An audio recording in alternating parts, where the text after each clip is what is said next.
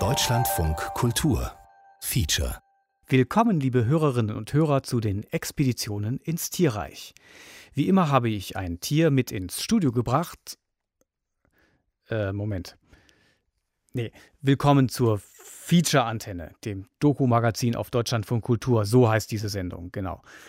Aber wir unternehmen heute trotzdem Expeditionen ins Tierreich. Wir sprechen über Tiere, zu denen auch Menschen gehören. Wir sprechen über Tierdokus. Wir fragen, was sie eigentlich erzählen. Und wir präsentieren ihnen Tierdokus.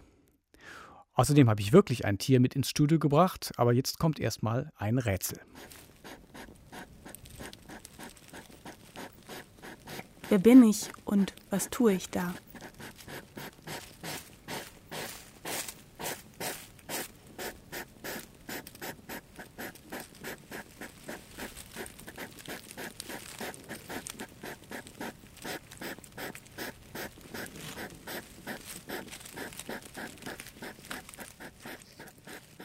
Tierrätsel 1, die Auflösung kommt am Schluss. Zu Tieren stehen wir in vielfältigster Beziehung. Wir streicheln und wir essen sie, so heißt ein bekanntes Buch. Außerdem züchten und dokumentieren wir sie, wir studieren sie, wir schauen uns Tricks von ihnen ab, wir melken sie und wir plündern sie aus, wir halten und versorgen sie, wir teilen Viren und andere Krankheitserreger mit ihnen. Wir machen Experimente mit ihnen, wir imitieren sie, wir teilen uns Wohnung, Haus, Garten, Stadt, Dorf und Umland mit ihnen und wir werden von ihnen bewohnt. Bei diesem letzten Beispiel sind uns die Tiere sehr, sehr nahe. Wenn wir aber einen Tierfilm anschauen, dann sind wir sehr weit weg von ihnen. Tierfilmteams kompensieren das und sie rücken mit Kamera und Mikrofon den dort gezeigten Wesen ganz besonders dicht auf die Pelle.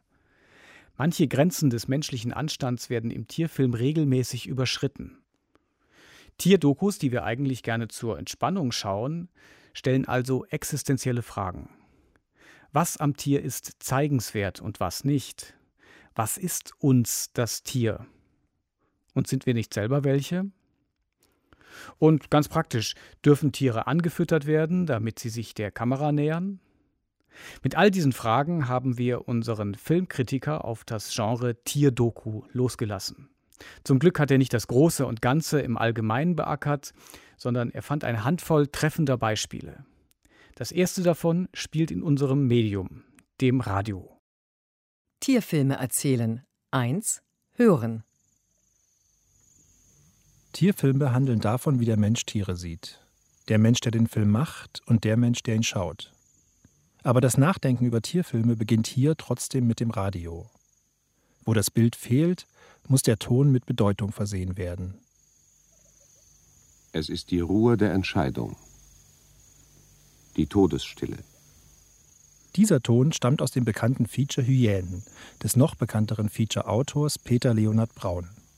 Die Arbeit ist von 1971. Braun war für die Tonaufnahmen nach Tansania gereist. Und natürlich kann man sich fragen, warum er keine Kamera mitgenommen hat.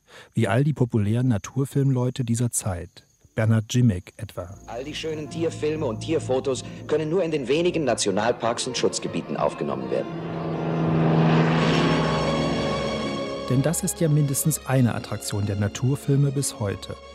Dass es um Schönheit geht. Um Schauwerte, um etwas, das man nicht jeden Tag sieht oder nur gebremst im Zoo.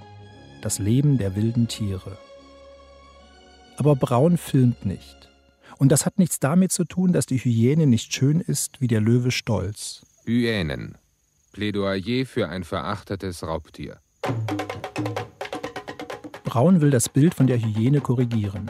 Von der Hyäne als Schmarotzer. Er will zeigen, wie sie Jagd macht. Auch auf Tiere, die größer sind. Und hier liegt eine zoologische Überraschung. Löwen übernehmen viel mehr Beute von Hyänen als umgekehrt. Dass die Hyäne das schlechtere Image hat, um es mal so zu sagen, lässt sich in Brauns Feature als ein Problem medialer Repräsentation verstehen. Diese Tiere sind nicht so leicht zu zeigen. Hyänen jagen fast ausschließlich nachts. Das bedeutet, man kann sie nicht filmen. Man kann sie nur akustisch darstellen. Aber vor allem bringt die Konzentration auf den Originalton eine eigene Erzählung hervor. Das gilt einerseits für Dinge, die sich tatsächlich am besten akustisch darstellen lassen, wie die Kommunikation der Hyänen untereinander. Die dunklen Laute signalisieren immer Überlegenheit.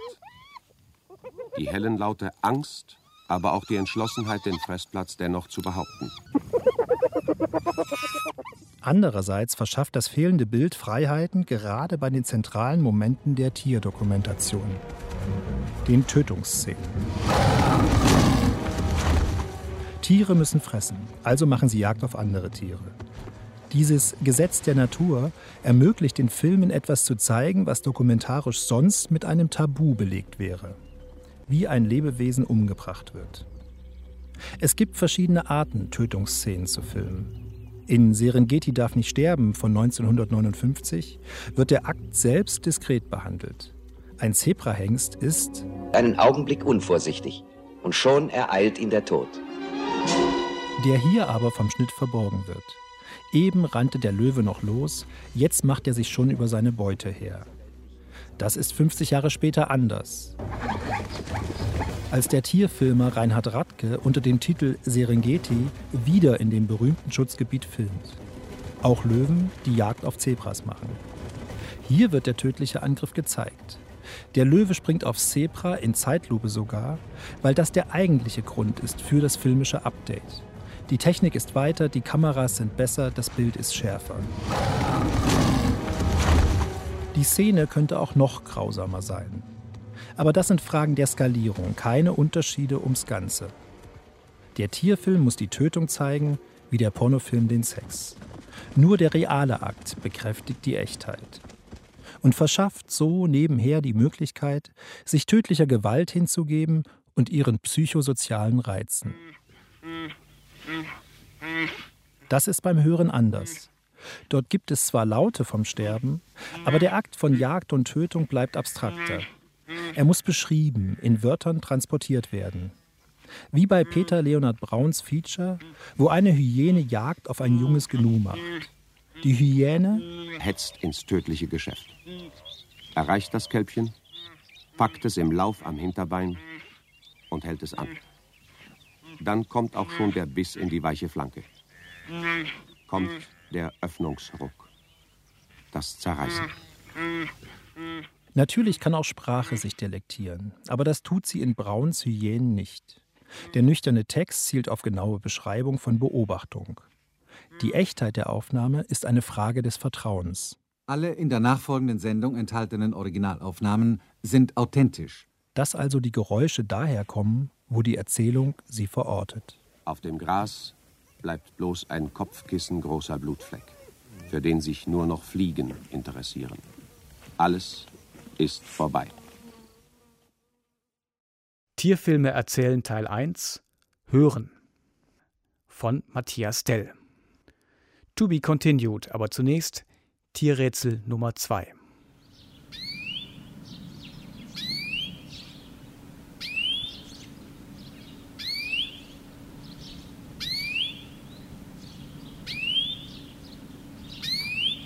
Wer bin ich und was tue ich da? Wir befinden uns in Oberfranken im Garten von Rosi Füglein. Sie ist Feature-Autorin und ihr aktuelles Projekt Serengeti lebt, Asteheimer Düringsvasen darf nicht sterben, beschäftigt sich mit Umweltschutzkonflikten in ihrer Region. Ihr Garten wird immer mehr zum Zufluchtsort für Tiere, seit sie das Gras nicht mehr mäht, sondern nur noch zweimal im Jahr mit der Sense durchgeht. Die Auflösung aller Tierrätsel kommt am Ende der Sendung. Nicht, dass Tiere jemals aus der Mode gewesen wären. Aber wie heute über sie gesprochen und was über sie publiziert wird, dafür wird der Begriff Animal Turn diskutiert. Es geht nicht bloß um Tierwohl, es geht auch um Tierrechte. Im Mai dieses Jahres wurde in Großbritannien gesetzlich verankert, dass Wesen mit Rückenmark Gefühle haben. Könnte es sein, dass unser Verhältnis zu Tieren eine Frage auf Leben und Tod ist? Dieser Animal Turn lässt sich folgendermaßen auf den Begriff bringen. Früher sagte man der Mensch und das Tier. Und jetzt heißt es eher Menschen und andere Tiere. Der Mensch und das Tier, das stellt einen Dualismus auf. Hier die Krone der Schöpfung, das zivilisierte Wesen und dort das andere, das zwar fasziniert, über das wir uns aber zugleich erhaben fühlen. Und dann Menschen und andere Tiere. Hier wird aus dem Gegensatzpaar ein Spektrum. Wir können nach Ähnlichkeiten und Unterschieden und nach neuen Formen der Kommunikation suchen, ohne dass alles immer wieder auf die Einzigartigkeit des Menschen hinauslaufen muss. Und noch zwei Begriffe gibt es, die in diesem Animal Turn neu abgesteckt werden: Anthropomorphismus und Anthropodenial. Anthropomorphismus meint, wir stellen uns Tiere wie Menschen vor. Stichwort Bambi. Das Resultat: Kitsch und mangelndes Verständnis.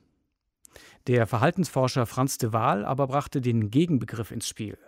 Anthropodenial meint eine Wissenschaft vom Tier, die die Vermenschlichung so krampfhaft zu vermeiden versucht, dass Tiere in ihrer Lesart zu Robotern werden, die einfach nur ihre Instinkte abarbeiten und für alles andere blind sind. In einem klugen Aufsatz plädiert der Literaturwissenschaftler Roland Borgatz für eine Mittelposition. Einsehen, dass wir nur unseren menschlichen Blick auf andere Tiere haben. Das eigene Einfühlungsvermögen nicht wegdrängen, sondern es einsetzen, aber skeptisch und reflektiert. So ermutigt haben wir unsere Autorin Vivian Schütz mit einer eigentlich unlösbaren, aber extrem reizvollen Frage auf die Recherche geschickt. Wir baten sie, sich in ein Tier hineinzuversetzen. Das Ergebnis hören Sie jetzt. Mus musculus von Vivian Schütz.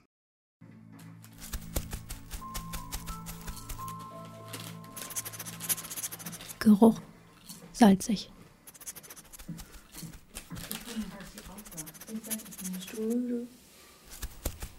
Ja, ich glaube, ich gehe mal Zähne putzen. Ich würde vielleicht noch ein bisschen weiter gucken. Hunger. Um 11. Willst du das denn noch? Ja, ich esse noch ein paar. Okay. Komm dann auch nach. Ja. Sie hieß Koschka und sie heißen Koschka. Duft näher. Freude. Noah. Geräusch von rechts. Hier ist gerade was. Loch. Von links nach rechts. Einmal rüber gerutscht. Guck mal. Hier drüben. Deckung. Ich hab die hier gesehen. Gut, vielleicht habe ich mich auch. Vielleicht war es auch irgendein Schatten, aber verrückt. Nicht, dass wir eine Maus haben.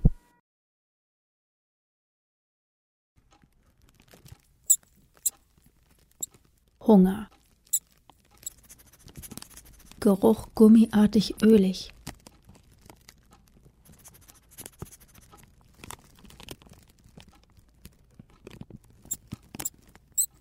Nichts. Weitersuchen.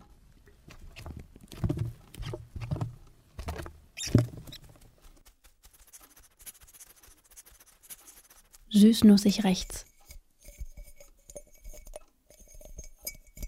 Süß intensiver.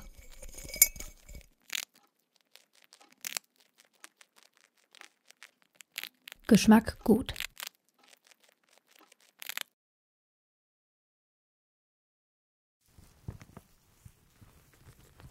Hell.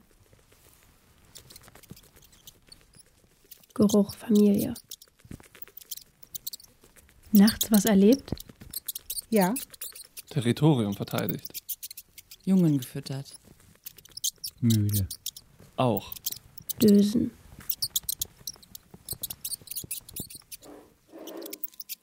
Lautes Geräusch von links. Magst du auch einen Kaffee? Starre. Bitte? Ob du auch einen Kaffee magst? Ich würde mal welchen machen. Gerne. Okay. Was ist das denn? Noah, komm mal bitte. Ich glaube, wir haben wirklich eine Maus. Hier ist Mäusekot. Hey Siri. Leben Mäuse allein. Guck mal. Da ist Mäusekot. Da in der Ecke. 50 Individuen. Oh nee. Oh nee.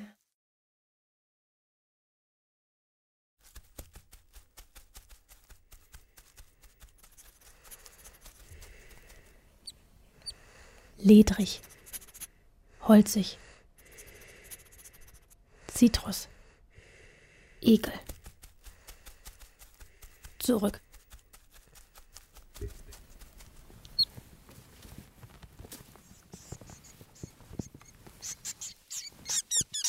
Keine Beute. Auch. Hunger. Zusammen. Mehr Kontakt. Dicht. Dichter. Temperaturabsenkung. Schlafen. Jetzt.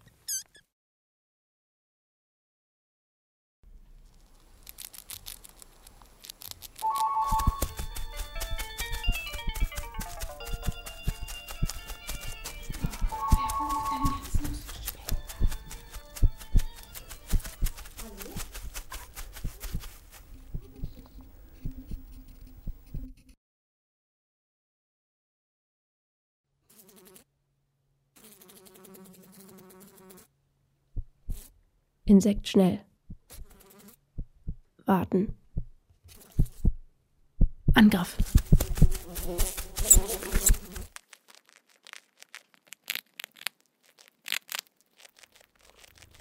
Gefahr. Flucht.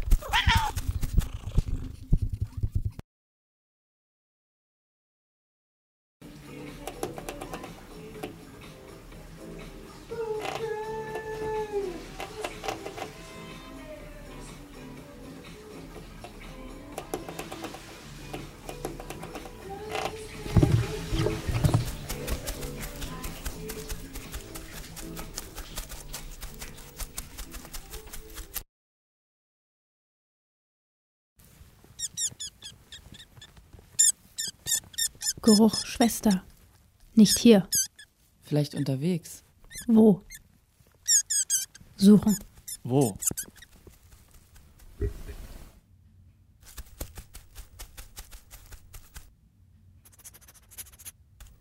Geruch, Schwester. Geruch nah. Rechts. Schwester, aber süßlich beißend. Anderer Geruch auch. Karamellig. Erdig. Oh Gott, da ist gerade die Maus gelaufen. Da ist gerade die Maus gelaufen. Oh nein.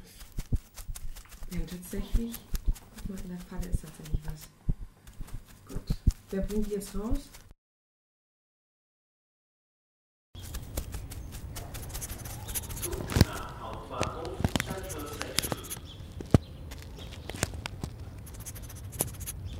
Geruch intensiv.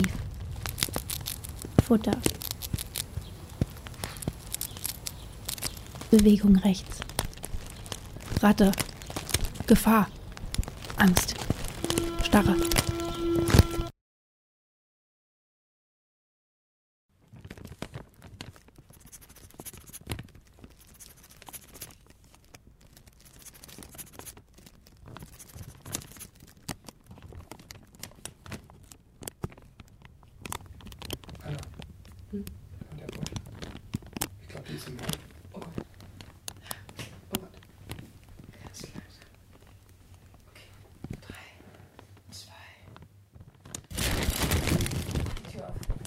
Starre.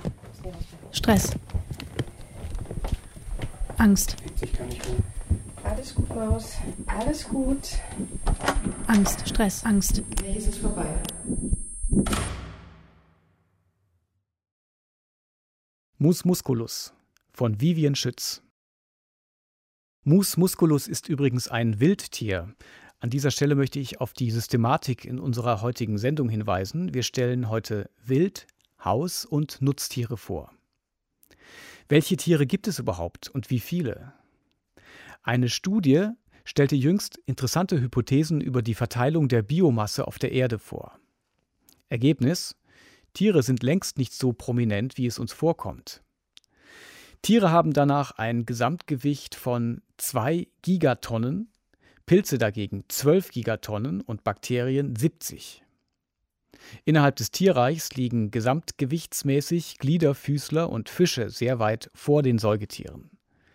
Ginge es nach der schieren Masse, müssten Tierfilme also ihre Fixierung auf Löwe, Panda und Gazelle aufgeben und sich zu 50% mit Insekten, Tausendfüßlern, Krebstieren, Spinnen, Skorpionen und Milben beschäftigen. Die Haarbalkmilbe, die auf der menschlichen Haut lebt, könnte zum Beispiel so ein Tierfilmstar sein. Sie ist übrigens das Tier, das ich heute ins Studio mitgebracht habe. Geht es nach der Zahl der Tierindividuen, dann müssten 80% aller Tierfilme von Fadenwürmern handeln. Man kann sich nur so schlecht in sie einfühlen. Und ums Fühlen geht es bei den meisten Tierfilmen, wie Matthias Dell im zweiten Teil deines Features zeigt. Tierfilme erzählen 2. Fühlen.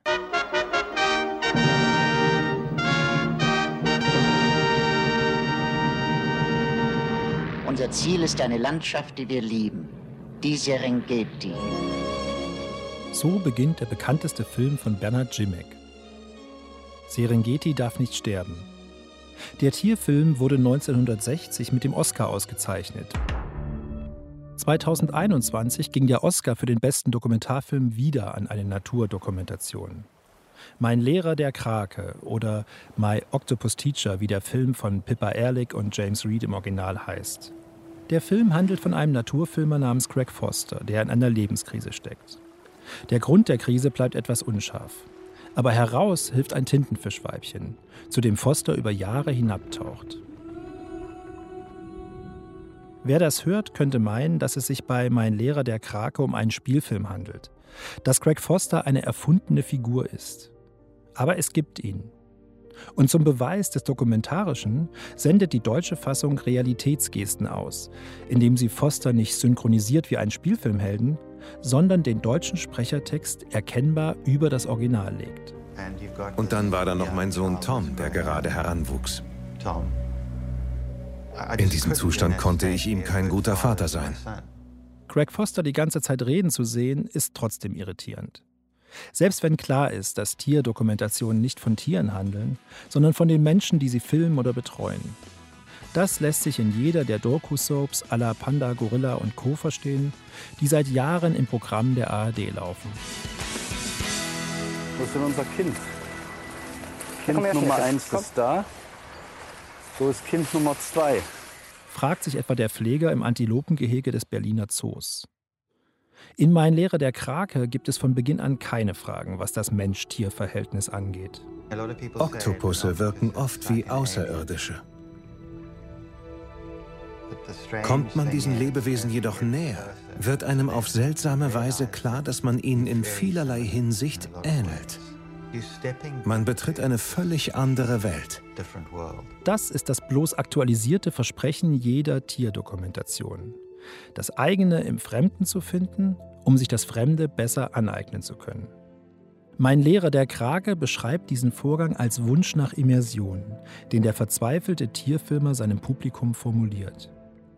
Er will nicht mehr nur andere Lebewesen abbilden, er will selbst anders werden. Ich sehnte mich danach, Teil dieser Welt zu sein. Das Besondere, das Neue an Mein Lehrer der Krake ist, dass der Film eine vage, aber zeitgemäße Krisenerfahrung behauptet und sich davon durch den Tierfilm therapiert. Die Frau von Craig Foster ist nur einmal schemenhaft zu sehen. Das Oktopusweibchen übernimmt ihre Stelle im Film, versöhnt den Mann mit sich und den Vater mit dem Sohn. Eines der aufregendsten Erlebnisse war es, mit meinem Sohn am Ufer entlang zu gehen und ihm die Wunder der Natur zu zeigen. All die kleinen Dinge und komplexen Strukturen. Die Geschichte von Mein Lehrer der Krake ist ein riesengroßer Kitsch. Wie Foster Gefühle stammelt, wie ein Schmierenkomödiant, als der Tintenfisch tot ist.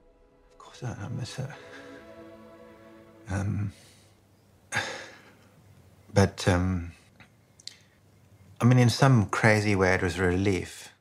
Nüchtern betrachtet handelt es sich bei Fosters Projekt um die Langzeitbeobachtung eines Krakenweibchens.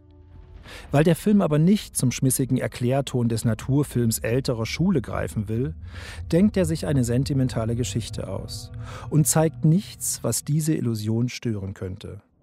Wie oft Foster beim Tauchen ohne Flasche Luft geholt haben muss, zum Beispiel. Aber der Trick gelingt. Mein Lehrer der Krake verfängt. Beim Publikum, bei Festivals, bei der Kritik. Dani Lüdemann begann ihre Besprechung mit den Worten: Sie werden weinen. Sie werden sich fragen, ob gegrillter Oktopus in ihrem Leben noch einen Platz hat. Dabei kann man gerade daran Zweifel haben. Denn der sich selbst Darsteller Craig Foster behauptet zwar, dass er erst durch die Verletzung seiner Oktopusfreundin bei einem Haiangriff die eigene Verletzlichkeit gespürt habe. Aber dadurch justiert sich nur das traditionelle Mensch-Tier-Verhältnis neu, mit übertriebenem Gefühl. Das Tier muss sterben, damit der Mensch seine Krise überwindet. Und sei es nur, damit Foster von der Affäre mit dem Krakenweibchen zu seiner Frau zurückkehren kann.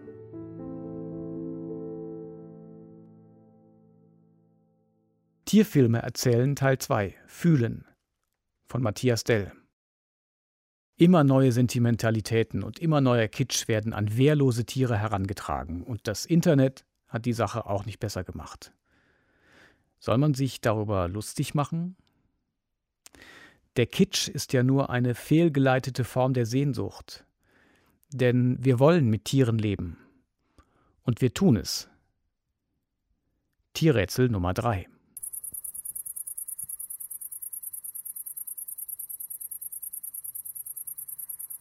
Wer bin ich und was tue ich da?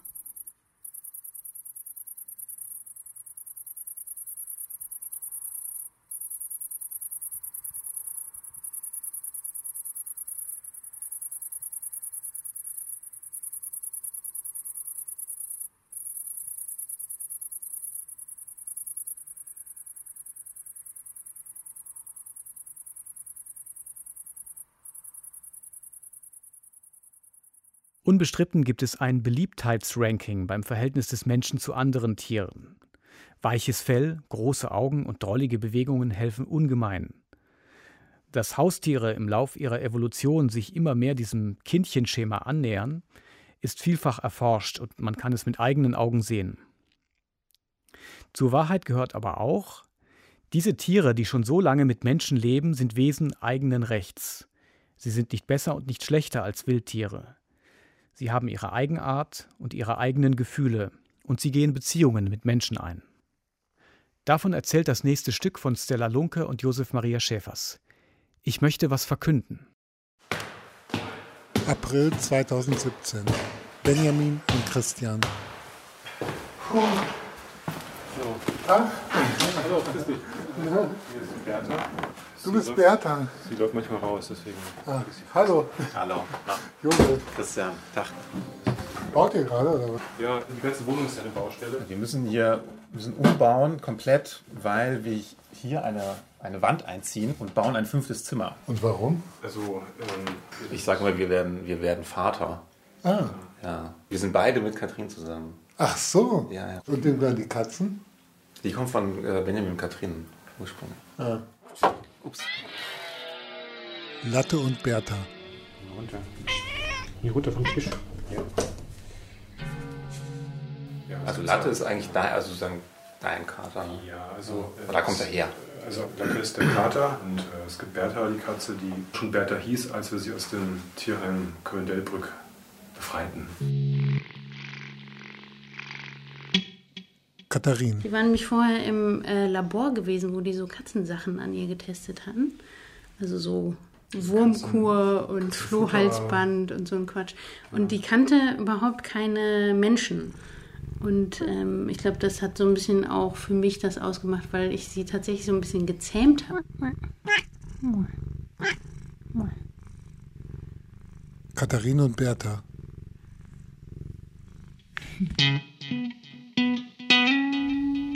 Also ich saß vor 14 Jahren in Zypern auf dem Balkon und hörte immer so ein Katzengeräusch. Ja. So nach 2 Tagen habe ich dann mal den Balkon runtergeguckt und da sah ich dann so eine kleine weiße Katze und da war es eigentlich schon passiert. Ja. Das war Latte. Und da dachte ich, oh nee, das ist bestimmt ein Streuner. Wenn ich mich jetzt dem annehme, das ist eine lebenslange Sache. Raum für Katzen.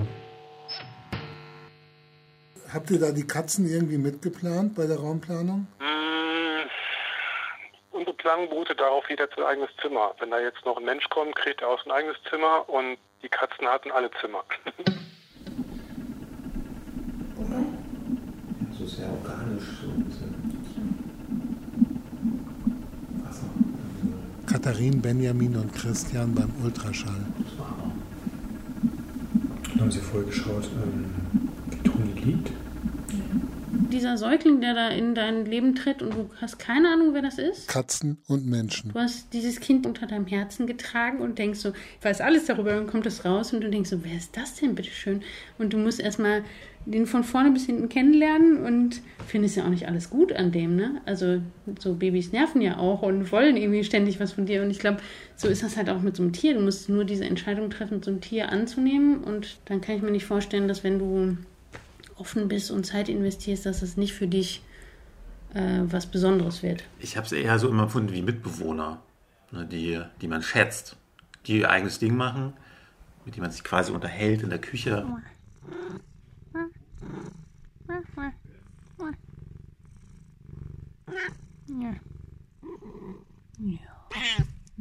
Glatter hat Bertha eigentlich sehr oft ziemlich brutal gejagt und so. Also sie hatten bis zuletzt eigentlich so eine Beziehung, die mit dem Wort Hassliebe ganz gut beschrieben ist, glaube ich. Also Latte war irgendwie aggressiver, aber vielleicht war Bertha auch gemeiner. Ich mache keine großen Unterschiede zwischen Menschen und Tieren. Also ich glaube, das sind fühlende Wesen mit eigenen Charakteren. Das sieht man natürlich erst, wenn man diese Tiere näher kennenlernt, so wie wenn man Menschen näher kennenlernt. Vor der Geburt. Die Uhr haben wir auch schon.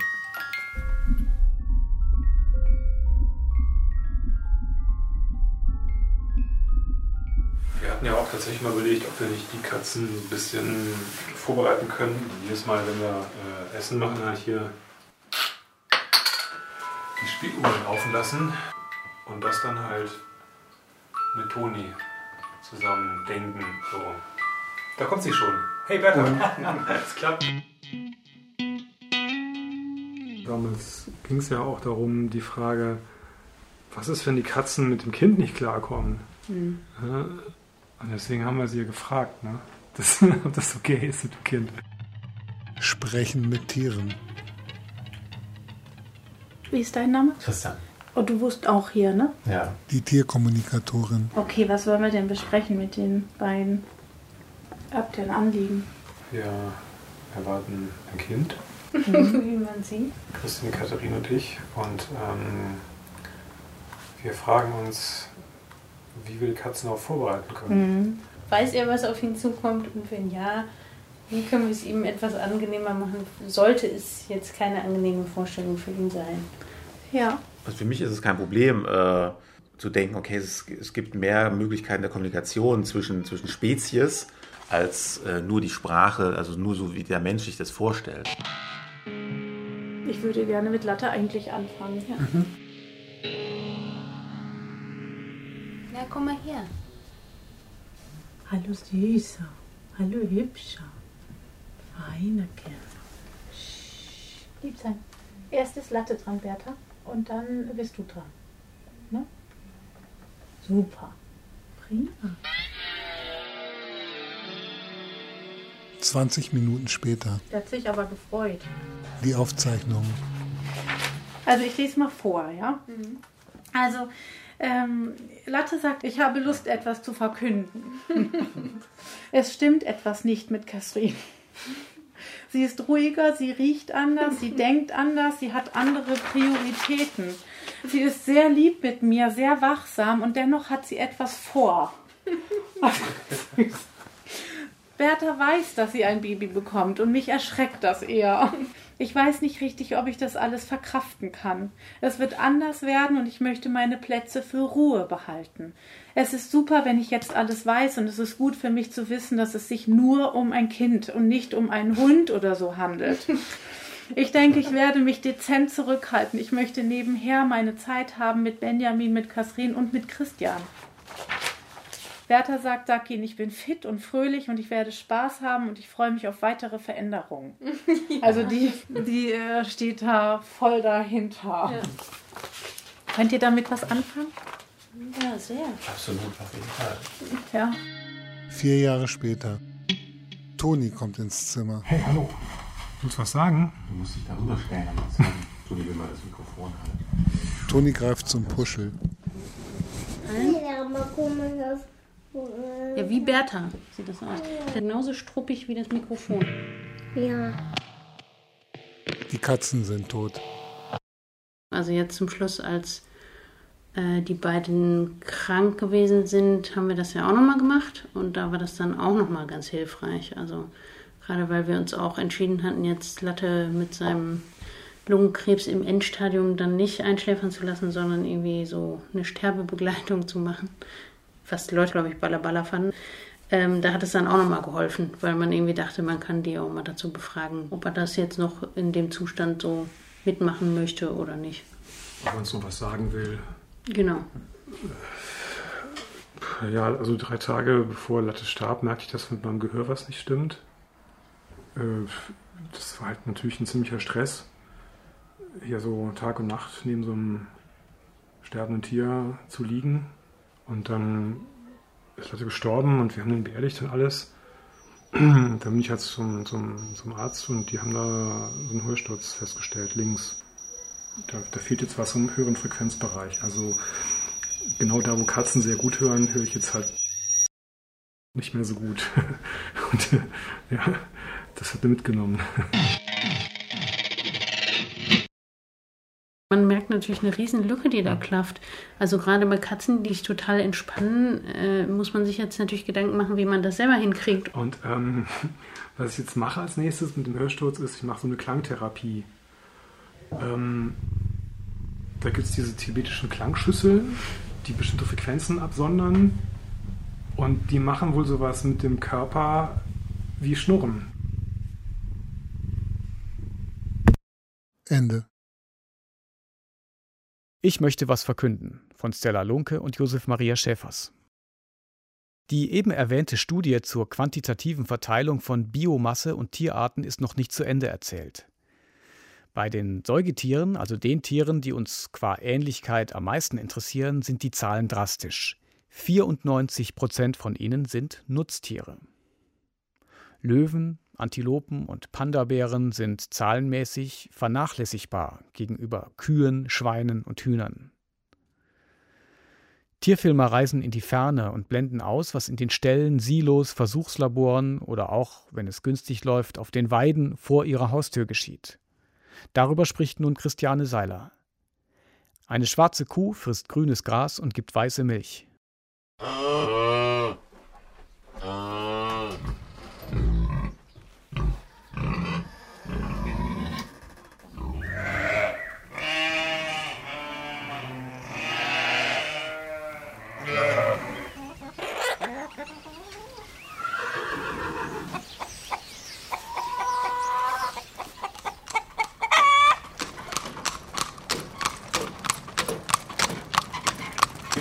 Nutztiere. Tiere einer Art, die üblicherweise zum Zweck der Gewinnung von Lebensmitteln oder sonstigen Produkten gehalten wird, sowie Pferde.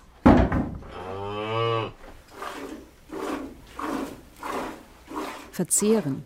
Das Aufnehmen von Lebensmitteln durch den Menschen, durch Essen, Kauen, Trinken, sowie durch jede sonstige Zufuhr von Stoffen in den Magen.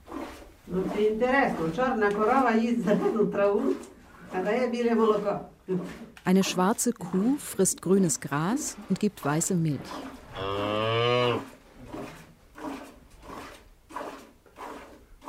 Großvieh.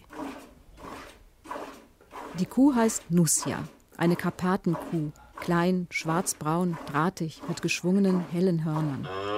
Nusja ist 12 Jahre alt. Auch ihre Mutter hieß Nusja. Die alte Nusja gab besonders gute Milch. Sie hatte einen kranken Huf. Mit 19 Jahren kam sie zum Schlachter. Die alte Nusja bekam 17 Kälber. Ohne Kälber keine Milch. Die neue Nusja ist der alten wie aus dem Gesicht geschnitten. Nusja ist nützlich. Sie versorgt 3 Familien mit Milch, Quark, Butter. Olja, Ivan, ihre Kinder und Enkel. Insgesamt 10 Personen. Milchproduktion. Viele hundert Kühe in einem großen Laufstall. schwarz-weiß gescheckte Holsteiner ohne Hörner. Eine namenlose Masse, aber jede einzelne Kuh ist registriert. Sie tragen elektronische Fußfesseln, Chips für die digitale Überwachung. Im Stall daneben dreht sich langsam das große Melkkarussell. Nacheinander treten die Kühe in die Melkstände, Männer stülpen Melkbecher über Zitzen. Milchleistung. Der Nutzen dieser Kühe wurde durch Zucht optimiert. Landwirt, Molkerei, Handel verdienen Geld. Die Konsumenten verzehren die Milchprodukte durch Essen, Kauen, Trinken, dem Magen zuführen. Nutzungsdauer. Diese Kühe nutzen sich schnell ab. Sie bekommen nach 2 Jahren ihr erstes Kalb, stehen 3 Jahre lang im Dienst der Milchproduktion. Danach fährt sie der Tiertransporter ins Schlachthaus. In Deutschland gibt es 3.900.000 Milchkühe. Sie erzeugen pro Jahr 33,3 Millionen Tonnen Milch. 80 Millionen Bundesbürger, geteilt durch 4 Millionen Kühe, macht 20 Menschen, die jede Kuh mit Milch versorgt. Doppelt so viele wie Nusja. Nusja nutzt ihrer Familie. Die namenlose schwarz-weiße Kuh nutzt der Milchindustrie.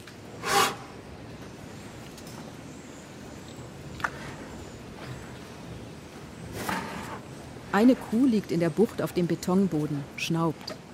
Sie steht auf, geht einen kleinen Schritt hinunter auf den Gang mit dem Spaltenboden, uriniert, beschnuppert eine andere Milchsklavin. Das ist ihr Leben. Pendeln zwischen Stall und Melkkarussell. Fressen, saufen, schlafen, wiederkäuen, kalben im Mutterkuhstall. Dort gibt es sogar Stroh. Eine Weide hat sie nicht. Zu Melken und Füttern kommen Arbeiter im Schichtbetrieb.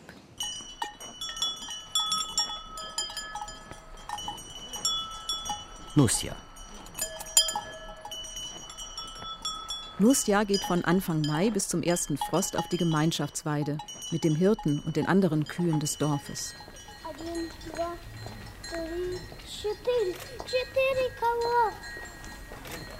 Mittags kommt sie nach Hause zum Mittagsmelken. Sie kennt ihr Hoftor und ihren Stall. Abends kehren die Kühe von der Weide und die Menschen von der Arbeit heim.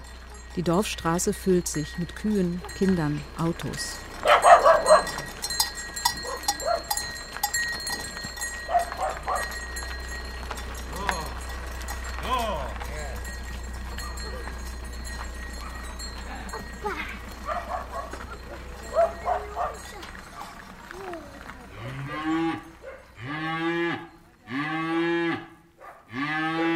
Nusja hat Macht.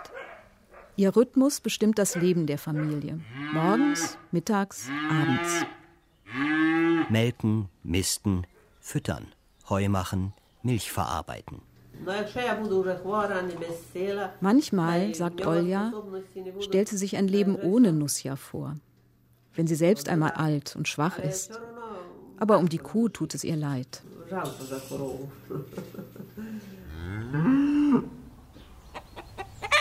Wie kommt Matthias? Chip, chip, chip, chip, chip, chip. Gok, gok, gok, gok, ne? Kommt, na, kommt, chip, chip, chip, chip, chip.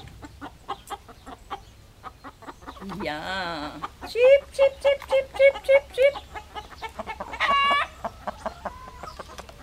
Komm mal her, komm. Ja. Komm her, chip, chip, chip, chip, chip, chip, chip. Ja. Chip, chip, chip, chip. Kleinvieh. Ursula hat Hühner. Ursula hat ihr Leben lang Tiere versorgt. Hühner und Hund sind ihr geblieben. Sie erzählt Hühnergeschichten. Also das ist ein frecher Hahn, so ein Sonderling, aber das ist ein furchtbarer Hahn. Der ist nur auf sich bedacht. Das ist ein ganz toller Hecht. Aber er nimmt die auch beim Fressen weg. Das können die schon im Schnabel haben, dann nimmt er sie noch, wenn er rankommt. Mhm. Ach, böse ist er nicht so, aber er ist so nur ich.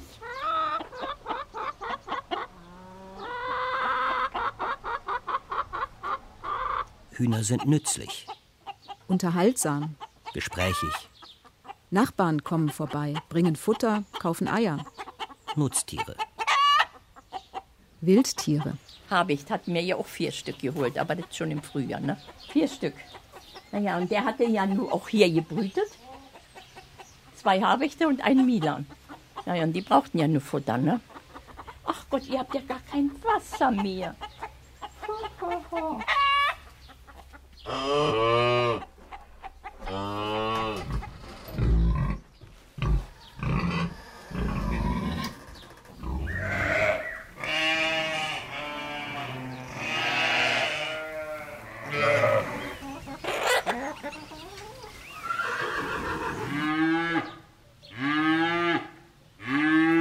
Eine schwarze Kuh frisst grünes Gras und gibt weiße Milch. Von Christiane Seiler. Und was fehlt noch in unserer Tiersendung? Unser Filmkritiker hat ganz genau hingeschaut und sagt uns jetzt, was man in Tierfilmen alles nicht sieht. Tierfilme erzählen. 3. Nicht sehen. Auf in die Schlacht. Tierfilme zeigen, was so sonst nicht zu sehen ist. Und die erfolgreichsten dieser Filme zeigen sogar, wie das Zeigen möglich gemacht wird. So gibt es zur 8-teiligen britischen Doku-Serie Unser Planet aus dem Jahr 2019 eine eigene Begleitdoku, die vom Dreh erzählt. 4 Jahre Arbeit, 3.375 Drehtage in 60 Ländern, 911 Tage auf See, 2.000 Stunden Tauchgänge, 600 Crewmitglieder auf 200 Reisen. Wird im Vorspann des Making-ofs eingeblendet. In der Dokumentation geht es dann gerade darum, die Schwierigkeiten vorzuzeigen, die hinter den spektakulären Bildern stehen. Etwa von einem Orang-Utan-Weibchen und seinem Jungen. Aber sie sind uns immer 10 Sekunden voraus. Wir arbeiten echt im Sekundentakt. Kamera aufbauen, Schärfe ziehen und starten. Aber in der Zeit sind sie einfach oft schon wieder weg. Und das war's. Das ist faszinierend. Wie der Blick hinter die Kulissen eine eigene, spannende Erzählung hervorbringt. Aber das heißt nicht, dass in Filmen mit Tieren nicht etwas unsichtbar bleibt. Die Filmkritikerin Hanna Pilatschik hat in diesem Frühjahr einen Essay veröffentlicht mit dem Titel The Carnivore Gaze, auf Deutsch Der Blick des Fleischfressers. Ein Blick auf Menschen und Tiere, der, wie es im Untertitel heißt, von sich selbst kein Bewusstsein hat. Schlachtungen, genauer gesagt Hausschlachtungen, gehören meiner Beobachtung nach zu den Standardsituationen des Dokumentarfilms. Seitdem ich die Duisburger Filmwoche besuche, wurde dort trotz knappen Kontingents von durchschnittlich 25 Filmen und wechselnden Auswahlkommissionen in fast jedem Jahr eine Schlachtung gezeigt. Es folgt eine Liste mit Filmen und dem jeweils geschlachteten Tier. Die Wiederholung dieser Bilder, so legt die Filmkritikerin nahe, hat zu tun mit der Wiederholung von Tötungsszenen im klassischen Tierfilm. In beiden Fällen geht es um die Bekräftigung des einmal etablierten Blicks. Und das bedeutet fürs Schlachten, es wird von Entfremdung erzählt. Zwischen den Menschen wohlgemerkt. Zwischen Menschen, die Tiere töten, um sie zu essen, und solchen, die Fleisch im Supermarkt kaufen. Diese Unterscheidung lässt sich noch in Ulrich Seidels Dokumentarfilm Safari von 2016 finden, obwohl dem Schlachten da ein Töten vorausgeht. Der Film zeigt depperte, reiche Österreicher, die in der afrikanischen Savanne Wildtiere jagen aus Spaß und Erregung. Ein Büffel, ja, das ist eigentlich die schönste afrikanische Trophäe für mich. Wirklich einen starken, alten Kaffernbüffel. Elefant da hat mich auch interessieren. Fürs Tier wird sich nur als Trophäe interessiert. Wenn die Giraffe erschossen und abtransportiert ist, bleibt die Kamera bei den lokalen Angestellten, die das Tier zerlegen und Verwendung für alles haben, was die weißen Großwildjäger nicht wollen. So bleibt die Opposition zwischen entfremdet und nicht entfremdet auch hier gewahrt. Oder mit Hanna Pilatschik: So produziert der karnivore Blick auch hier in letzter Konsequenz Redundanzen und Erkenntnisstillstand. Denn das Fleischfressen bleibt gesetzt. Einen vegetarischen Blick gibt es nicht. Es bleibt abzuwarten, ob und wie das Bewusstsein für Tierwohl auf die Perspektiven im Film durchschlägt.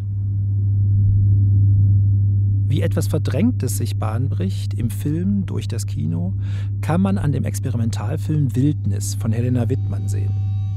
12 Minuten lang erkundet die Kamera die Räume eines Einfamilienhauses mit altem Paar. Den BRD-Schick, der mit seinen Bewohnern alt geworden ist. Die Idylle wird gestört von Bildern wilder Tiere, die auf Wände, Schränke, Wannen projiziert werden. Footage-Material, private Aufnahmen aus der Bernhard-Jimmick-Zeit.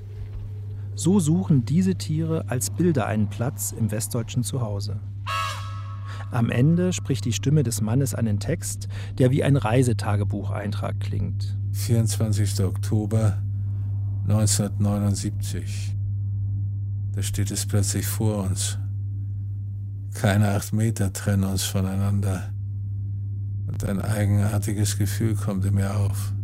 Von dem Filmkritiker Georg Seeslen stammt die Bemerkung, dass Jimmecks Tierfilme immer auch ein Wiedergutmachungsprojekt sein sollten nach der NS-Zeit. Dass die gerade noch mörderischen Nazideutschen sich nun um bedrohte Tiere sorgten. Dass es einen Platz für jedes Lebewesen geben soll, wo vorher Zerstörung und Vertreibung war. Was immer der Wildnisfilm davon ahnt, in ihm kehren die Geister der deutschen Tierfilmgeschichte als Projektionen des Heimkinos zurück. Wir wagen kaum zu atmen, um das Tier nicht zu erschrecken. Absolute Ruhe ist jetzt wichtig. Und nur die Geräusche der Kamera unterbrechen diese fast unheimliche Stille.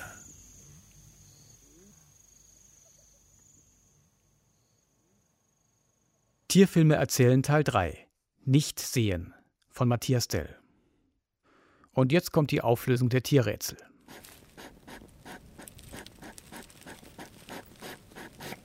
Zu hören ist ein weiblicher Igel, der sich mittels Schnauben einen männlichen werbenden Igel vom Hals halten will. Dieses Geräusch kann mitunter sehr lange andauern.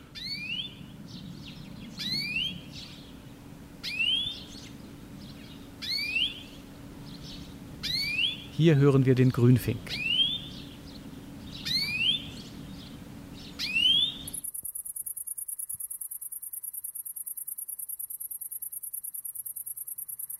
Großes grünes Heupferd heißt die Heuschreckenart, von der wir hier gleich 2 Exemplare hören. Und Stridulieren heißt das Aneinanderreiben der Beine, mit dem sie ihr mitunter sehr lautes Zirpen zustande bringen. Es dient der Partnerwerbung und Revierabgrenzung, aber das ist nur der Teil, der bisher verstanden wurde.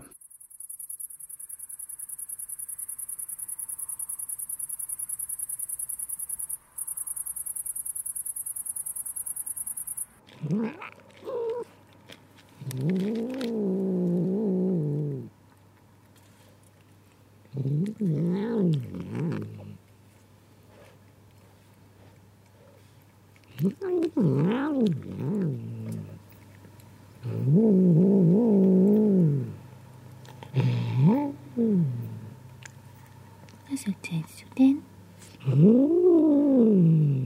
Und zum letzten Tier schreibt Rätselstellerin Rosi Füglein, er lässt sich nicht anfassen, weil er keinerlei Zuneigung vom Menschen kennt. Beim Versuch, ihn zu streicheln, habe ich mir mehrfach Blessuren geholt, also beschränken wir uns nur noch auf das kontaktlose Gespräch.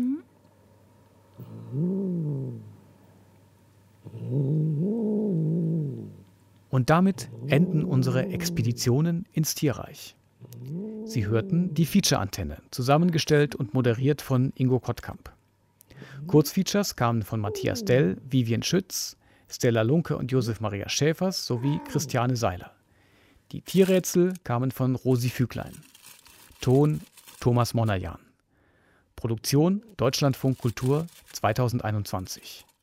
Weitere Features und weitere Feature-Antennen finden Sie jederzeit auf hörspielundfeature.de.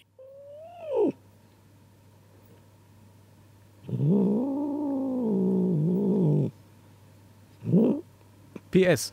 Den größten Teil der Biomasse stellen mit 450 Gigatonnen Pflanzen, 225 Mal mehr als sämtliche Tiere. Wir hören uns wieder.